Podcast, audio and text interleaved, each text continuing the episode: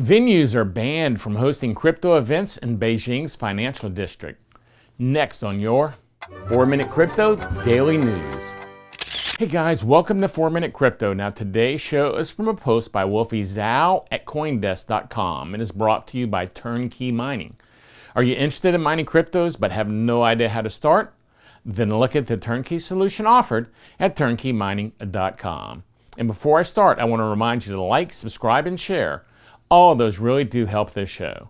It appears that shopping malls, hotels, restaurants, and even office buildings in downtown Beijing have been ordered not to provide venues for activities that promote cryptocurrencies. I mean, they can't even host a meetup. A document that was first circulated online indicates that the district government has now banned all commercial properties from hosting events related to cryptocurrency talks and promotions.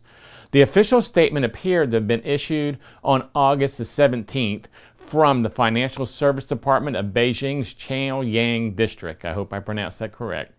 An official from the department confirmed that the document is authentic, adding that it was issued due to recent observations of promotional activities hosted in commercial properties.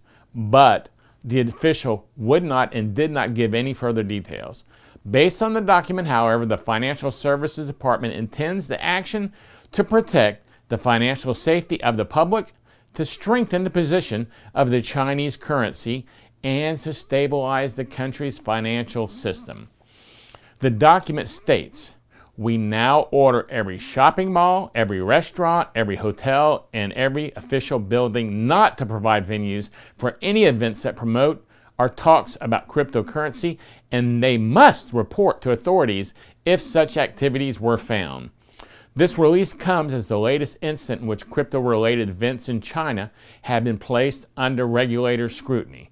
In April, a blockchain themed conference in Shanghai was abruptly halted by police and then canceled.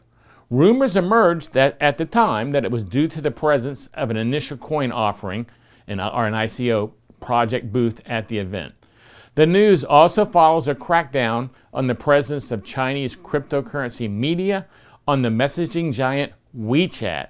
Sounds like Chinese is starting to play hardball against cryptocurrency. Let me know your thoughts on Twitter, where I am at Gary Leland. And don't forget to join me every weekday morning for a new episode of 4 Minute Crypto. This is a CryptoCousins.com production.